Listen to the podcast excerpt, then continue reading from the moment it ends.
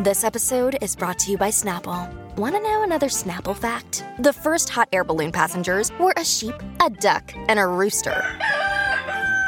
Ridiculous. Check out snapple.com to find ridiculously flavored Snapple near you.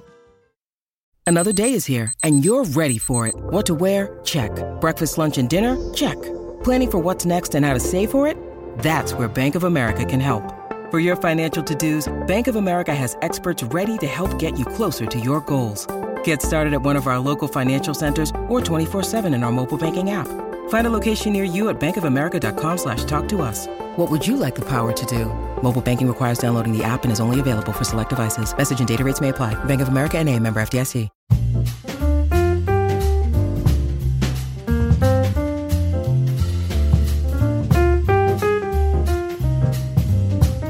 Hi, I'm Bobbi, and I'm your friend who knows just a little bit too much about pop culture. Welcome to your weekly meeting of Pop Culture Fanatics Anonymous. So, we are officially in the hustle and bustle of the holiday season. Things are kicking off, families coming into town, we're all just getting prepped, but there's also just a lot going on in the world right now. So, this week we are going to take it a little bit easy and we're going to pivot a little bit. We're going to try something different. So, y'all know me as your friend who knows just a little bit too much about pop culture, and this is true.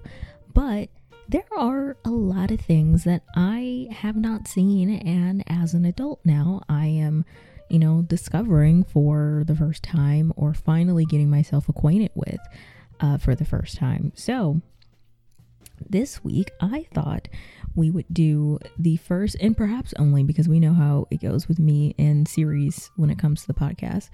Uh, but the first edition of something that I'm calling Missed Connections, uh, which is essentially a, uh, a a series where I come and I tell you uh, about something that I saw that I know that I should have definitely seen by now, and I just give you my thoughts. So, if that sounds good to you, let's get started.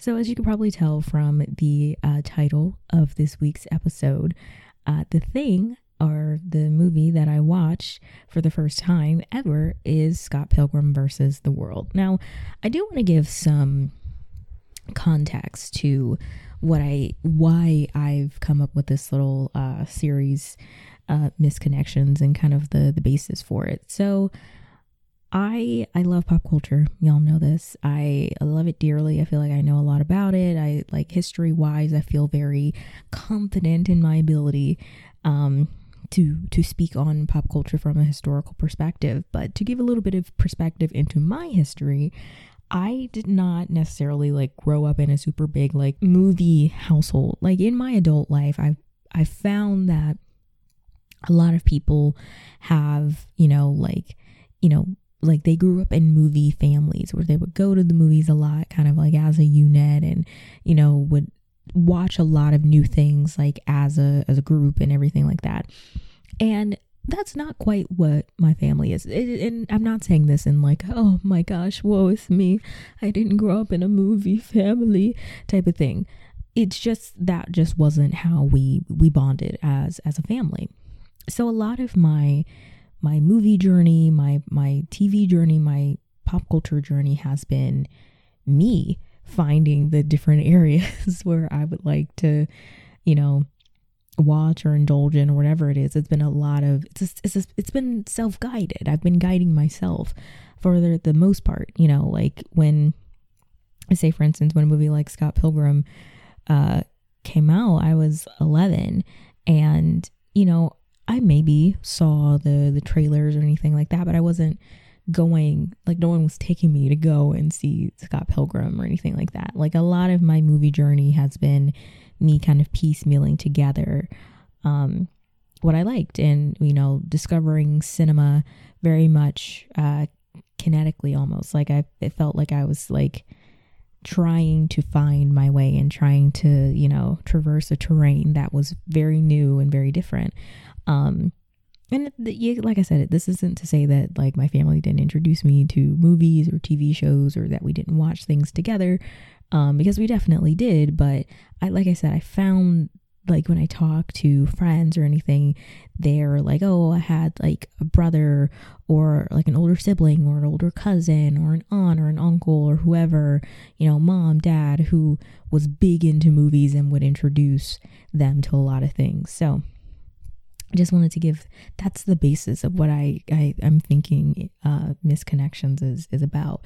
So now in my, you know, adulthood, I'm going back and I'm finding these things that I haven't seen, and the list is long. You know, the list the, the list is it's a little lengthy, so this sh- should be a very long series.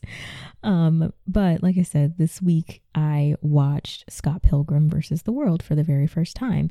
It was a movie that had been on my radar for a very long time. I think it is one of those movies that um I would say is a cult classic. Like I know cult classic is a word. If you follow me on Twitter, you know that I hate when publications anyone misuses the term cult classic because the confines of the word are very specific and whenever I see someone saying like, "Oh, like Shrek is a cult classic. No, it's not. Shrek is not a cult classic. But I would say Scott Pilgrim versus the World is a bit of a cult classic. It has a very big impact, I think, on Gen Z especially. Like it, you know, ostensibly a lot of members of of Gen Z and like younger member, younger millennial members and millennials in in general, that would have been the kind of target audience uh, for that film.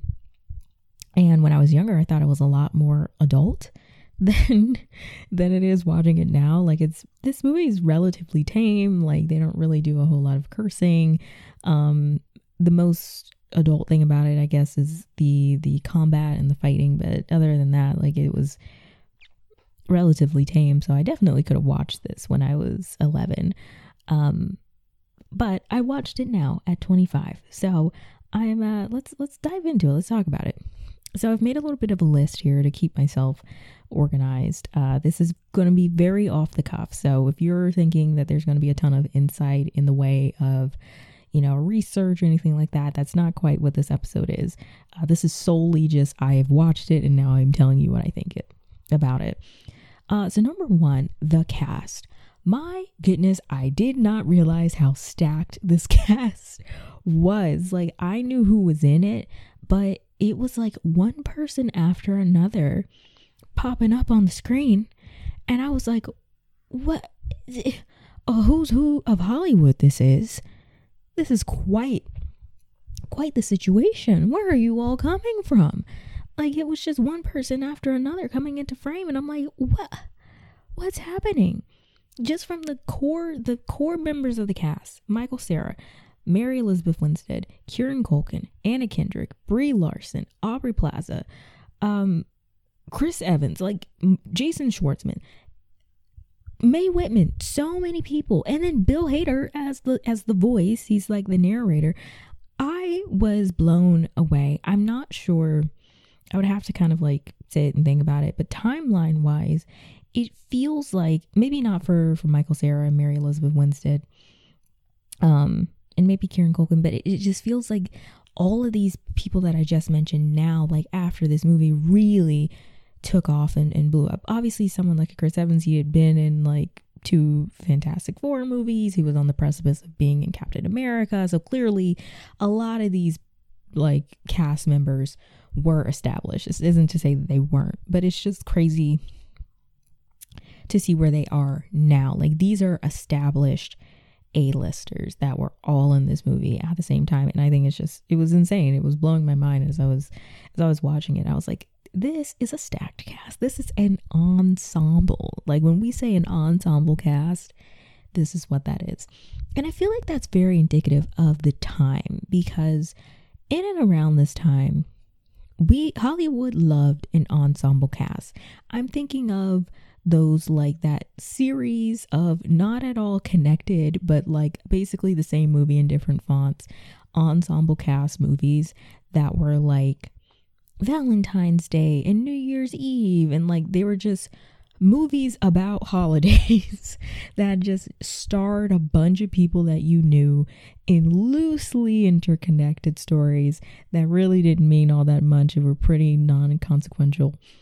And they were just like fun little romps. Like that's the vibe that I get from like late 2000s, early 2010s.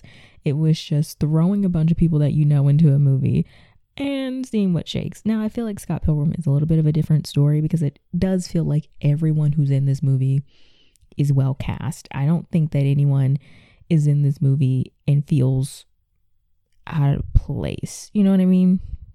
So, cast amazing. I was I was I was floored by that. I knew again, I knew these people were in this movie, but it wasn't until you see them all on the screen together that you're like, okay, whoa, you know? So leaving out of the the cast for a second and jumping into the movie itself, um, I did not realize how much of a loser Scott was. Like Scott Pilgrim is a loser, and I can prove it. You know, like Scott Pilgrim is a loser, and I truly was not expecting that. Again, now mind you, I I went into this completely blind. I didn't really know anything about the story other than the fact that you know, Scott wants to get with this girl Ramona and he has to fight her evil exes in order to, to start any type of courtship with Ramona. That was my understanding of the movie going in. But then when I actually saw that they open up the film, spoilers if you haven't seen Scott Pilgrim versus the World, but I think I'm, I'm I think I'm the last person on earth who mayhaps hasn't seen it. Um they open up the movie by revealing Ruh Scott Pilgrim is dating schooler. She's 17. Knives, knives shot. We're going to get to knives. Don't worry. We are going to get to knives. But Scott is 22 and is dating a high schooler who is 17. Pretty big loser behavior. He's a loser to his bandmates, one of which who he dated, who hates his guts. Um, and he's a loser to his roommate, Wallace, played by Kieran Culkin. We will get to him because I love Wallace. Um, he's a bit of a loser to his sister, Anna Kendrick. Uh, he's a loser to really everyone else but Knives. Knives is the only one who thinks that he hung the moon. And I found that to be so interesting. I think a character like Scott Pilgrim is like unassuming unassumingly I won't say outrightly dangerous, but there is an element of Scott's character that lends itself to being dangerous because he he has the kind of the good guy effect where he's not like on the surface super you know like machismo and like i'm a i'm a guy you know like outrightly mean like maybe some of the exes like lucas or whatever. But he still like doesn't treat the people that he calls himself being in relationship with, either Knives or Ramona, all that well. He's still not a good partner in a lot of ways. Um, and I don't know, I just thought that that was so fascinating. That was one of the biggest surprises of the movie to me, and maybe it is not all that much of a surprise to you. Maybe you are a lot smarter than me and went into this movie knowing that uh, Scott Pilgrim was a loser, but I didn't know that, and I was I was shocked. And there were so many instances where I was like, yeah, no, yeah, I can, yeah, I can totally, I can totally see that. For sure, for sure. Very big loser energy happening right here. Definitely could see that. So, thought that was fascinating. Now, moving to knives. Speaking of knives, knives, Knives Chau, you deserve better. You deserve better. Knives, I need you to gather your things because we're to we're to find you a home. We're to get you out of there. That was not the place for you. It was baffling. It was baffling. I was shocked. I was shocked with a capital S at just how many ways Knives was failed throughout that film. like it I was oh my gosh. So we start off at the beginning. She's dating loser Scott, right? So that's already bad enough.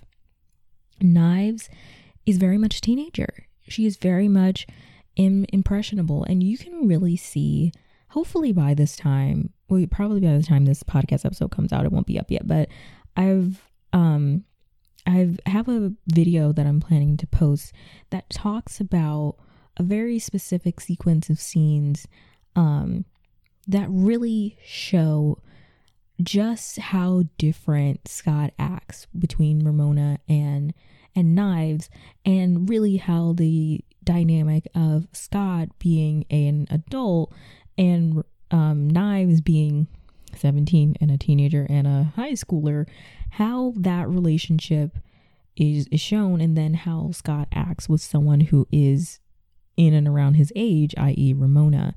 Um, it was the scene that really kind of like showed and exposed the dynamics of their relationship is the scene when they're in the arcade and um they're playing the kind of like Dance Dance Revolution style game and he's talking about um Pac-Man. He's sharing like uh it originally like means like paku paku which means like flap of the lip or something like that. But when he's explaining it to knives he is so like confident. He doesn't like you know stutter or anything like he is very much like sure of himself in that moment and he feels very confident and there's a bit of a bravado when he's explaining this to her and once he's done explaining it knives goes like oh my god wow and then a couple scenes later Scott tries to do the same thing with Ramona and he's stumbling over himself. He's not very confident. And then by the end of it, Ramona is just like, cool, great. She doesn't care. She doesn't care. She's not going to be swayed by, you know, this kind of ancillary information or whatever. And I just thought that, that was so interesting to kind of expose those two different relationship dichotomies and how Scott functions within within both of them. But yeah, Knives, you deserve better, sweetie. The fact that in the scene with um Envy Adams, which we will get to her because I was expecting more of Brie Larson in that movie than I got. Um, but it is what it is. But the scene where they're all sitting like backstage after the concert, um, after Brie's band performs and they're like backstage, Knives is the only one who gets hit by that guy, the vegan guy, and he literally hits her so hard he knocked the highlight out of her hair. It was like one thing after another, after another, after another with knives. Then to get to the end where she comes and is fighting Ramona and she's just like, You stole Scott from me. Like, you're slut, you're this, you're that. And I'm like, Knives, no, baby girl, no, no fight Scott. The enemy is Scott. Get him. It's him. Get him. Get him. I was knives you deserve better. And I've I've been told that in the new Scott Pilgrim TV show, I think it's Scott Pilgrim like takes off. I think it's on Netflix. Um Knives gets so much more and she, her character is filled out so much more and I'm so excited to watch it um because I, I I can see the potential of the character, and I think that's a, a bit of a critique of the film. It's just that a lot of the the women in the film just do feel like set pieces in a lot of ways, just means to an end, or very kind of just I won't say fully one dimensional because I do think there is they are still interesting characters, but there feels like there's a bit of a wall that they hit as far as being able to be filled out and having an actual you know, like arc and having this like revelation moment that characters like Scott gets. Ultimately, it is, it's, you know, it's Scott's story, whatever. But, you know, there, there were moments where I was like, there could have been a little bit more development here. Um, but it seems like in the TV show, that is definitely, um, something that that happens and i'm also i've been told that the the comics also kind of rounds out the characters a lot more too so it may just be the constraints of a movie where you you can't tell you know a a, a long full story that like eight volumes of a comic book could you know what i mean? Um so it's just one of those things. So moving on to the woman of the hour which i t- i tweeted this literally after watching the movie. I was like it is so good that i watched scott pilgrim versus the world at 25 and not at 15.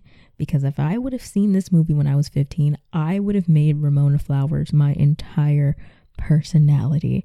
I watched this movie and I was like, Ramona is so cool. She's so cool.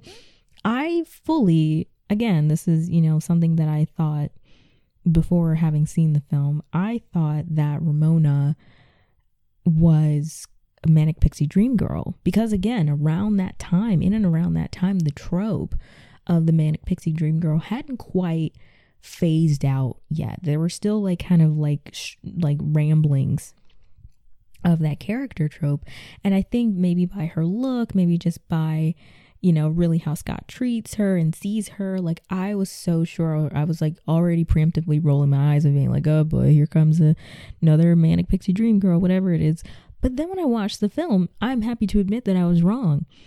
Ramona really is just minding her business. Like he, Scott is the one, and this is oftentimes the the problem with the manic pixie dream girl trope is that because these stories often tend to be told from the, you know, male love interest perspective, it is the, the male character uh, more often than not who is imposing this manic pixie dream girl idea onto this regular woman who's just trying to do her thing and live her life. And that's what Ramona was doing. Like, Scott ordered whatever off of Amazon in 2010, which, you know, that was, that's a commitment in that time he orders something off of Amazon because he knows that he, she works for Amazon and he knows that she would deliver it to him.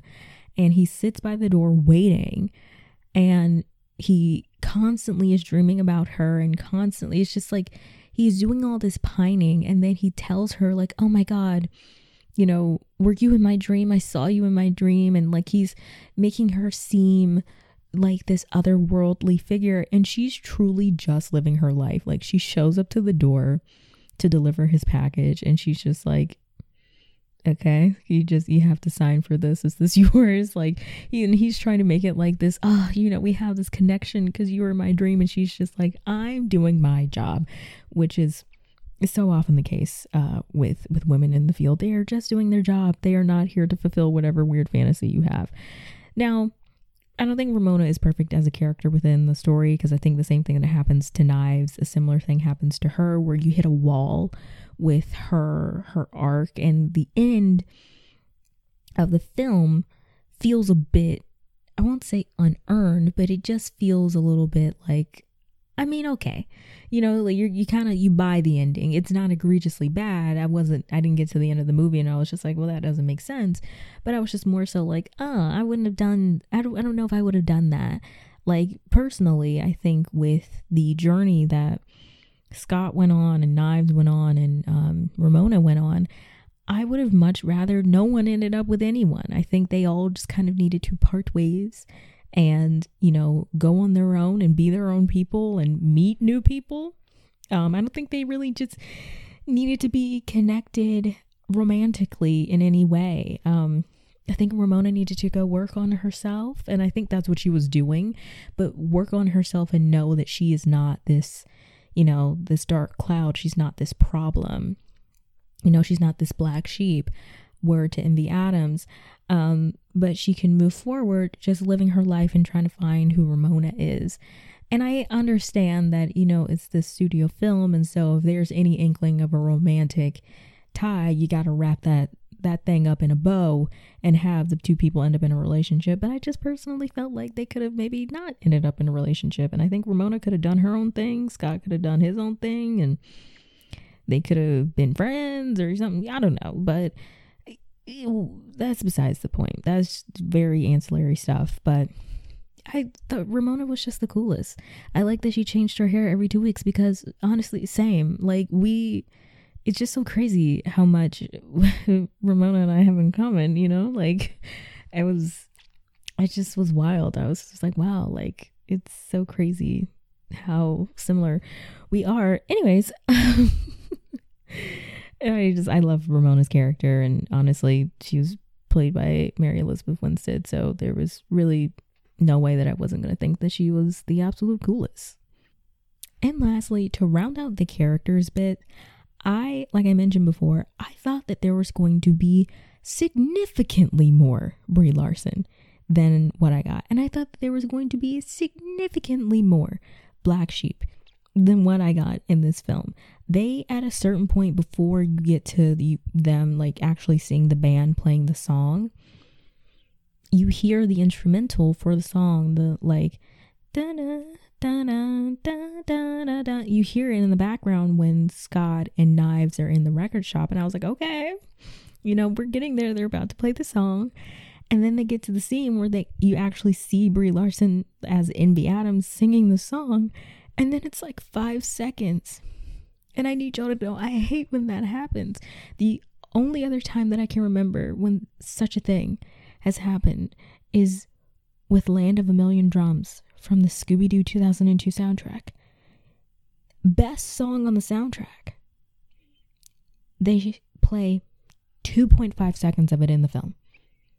2.5 seconds. When they land at Spooky Island, you hear a smidgen, a crumb, a crumb of Land of a Million Drums. And then they, they play it out. And this exact same thing happened in this film. When will I when when will it be my turn to be happy? Play more of the song, please. I beg, please. That's all I'm asking. Don't give me such a good song and then don't play a lot of it. That's all I'm saying. When you need mealtime inspiration, it's worth shopping Kroger, where you'll find over 30,000 mouthwatering choices that excite your inner foodie. And no matter what tasty choice you make, you'll enjoy our everyday low prices, plus extra ways to save, like digital coupons worth over $600 each week. You can also save up to $1 off per gallon at the pump with fuel points. More savings and more inspiring flavors make shopping Kroger worth it every time. Kroger, fresh for everyone. Fuel restrictions apply. Look, Bumble knows you're exhausted by dating. All the must not take yourself too seriously and 6 1 since that matters. And what do I even say other than hey? well, that's why they're introducing an all new Bumble with exciting features to make compatibility easier, starting the chat better, and dating safer. They've changed, so you don't have to. Download the new Bumble now. So, um, as we start to kind of wrap up on my my thoughts on this, I thought that it, I would be searching for things to say about this movie, but I very easily cleared 25 minutes talking about this film um, because I really I just enjoyed it. Um, my favorite main characters, but you don't see them as much as I thought. Uh, hands down was Wallace Wells, played by Kieran Culkin. I think I can't help but fall for Kieran Culkin in pretty much anything that I've seen him in, uh, which has now been two things. Um, this movie and Succession, and he plays two very different characters, though it's still got that like Kieran Culkin vibe to it, the very dry, very sarcastic um, thing. But I loved Wallace. I thought he was so funny. I liked him being the the voice of reason when he needed to. I liked him being the the kind of catalyst, the driving force when he needed to. Like every time Scott went to go fight in Evil Ex, I like that it was Wallace being like, "Yeah, fight, kick his ass." like I appreciated that that was the the place that Wallace held, and I appreciated that it was Wallace who told Scott, "Hey, you don't need to be trying to entertain Ramona." Um, and still keeping knives on the back burner. Like, you need to break up with her. You need to untether her. You need to let her go if you're going to pursue Ramona. Also, you just need to let her go in general because she is in high school. Um, but I appreciate that Wallace Wells was the voice of reason in a lot of ways. And he was a bit of a messy bitch, as Scott says. Um, I don't know. I like that he was always calling Anna Kendrick's character and just was just like, you know me, I'm always going to tell your business, Scott. Like, I appreciated that. And I, I saw myself, I saw a little bit of myself in Wallace Wells, and I thought that was very funny. But like I said, it, he's he was my favorite of the kind of more supporting characters. But literally everyone in this movie, they may not have been on screen a ton, like not as much as obviously Michael Cera as as Scott, but they made the most of their screen time and it was so fun and it was just it was I, I laughed the whole way through. I wasn't like belly laughing the whole way through but it was a lot of like like that was funny. Like it was just a lot of very comical moments. It's got that very you know late 2000s early 2010s humor to it. That that vibe where you may not be like laughing out loud but it's a lot of more sarcasm dry humor witty type of vibe and that's very much my my brand of comedy. Lastly to wrap things up my favorite thing about this movie beyond the characters beyond the story was the look and feel of it.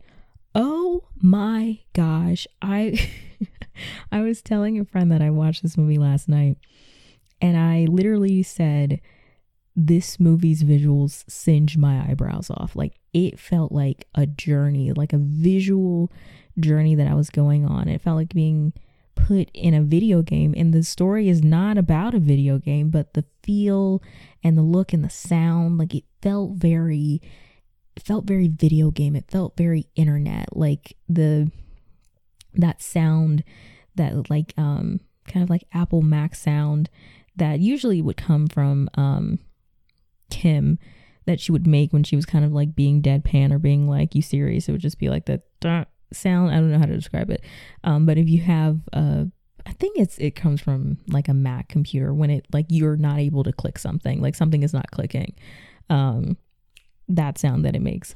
But I love the look and feel, the production design, the visual effects. They were all so cool. The stunt choreography was so fun. And where I thought the story might have lacked and the pacing might have been a little bit inconsistent, the visuals kind of carried me through. I liked it, it really the the movie had me from the onset with the 8-bit universal logo and theme music. I was like, oh, I'm in. And I love a movie that does that. I love a movie that can immediately take you by the shirt and be like, come into this world with us for, you know, 90 minutes to, you know, two hours or whatever. Like, you may not have fun from start to finish, but we're going to have a good time together. Like, it felt like being in this world that I, like I said, it felt very video game. It felt very, um, internet, computer, just all of that cyber. Like it felt very cyber in a lot of ways.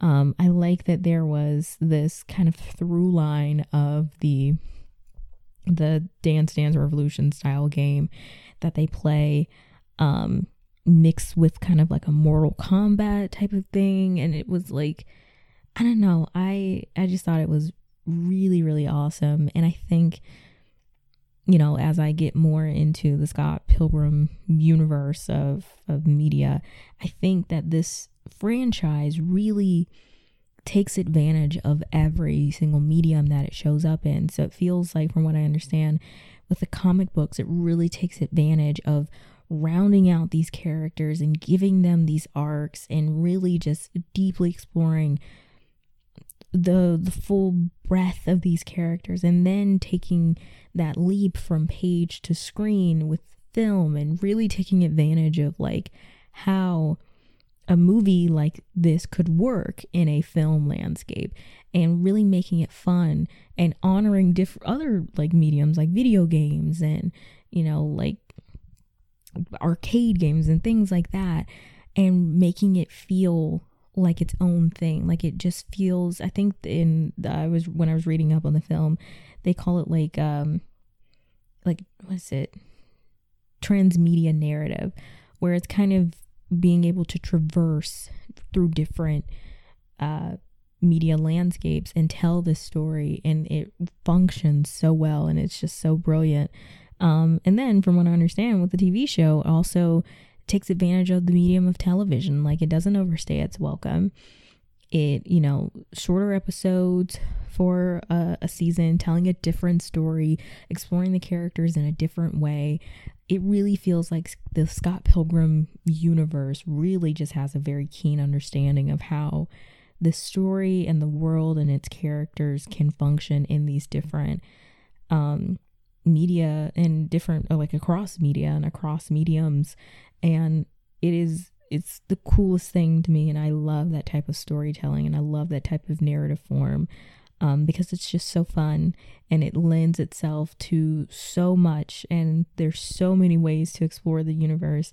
And i had a very fun time. This was something that um I don't really have a rating system uh, for any of these Missed Connections, but I would say if I like ranking it for myself as a adult, I'm giving it a five out of five. And I think if I watched it when I was 11, uh, when it came out, I think I would also give it a five out of five. I think this this satisfied both pieces of me when it comes to to the the watching the watch experience. But I had a fun time. I don't think the movie is is totally perfect, but I also don't think it needed to be. And I would absolutely, I'd absolutely watch it again.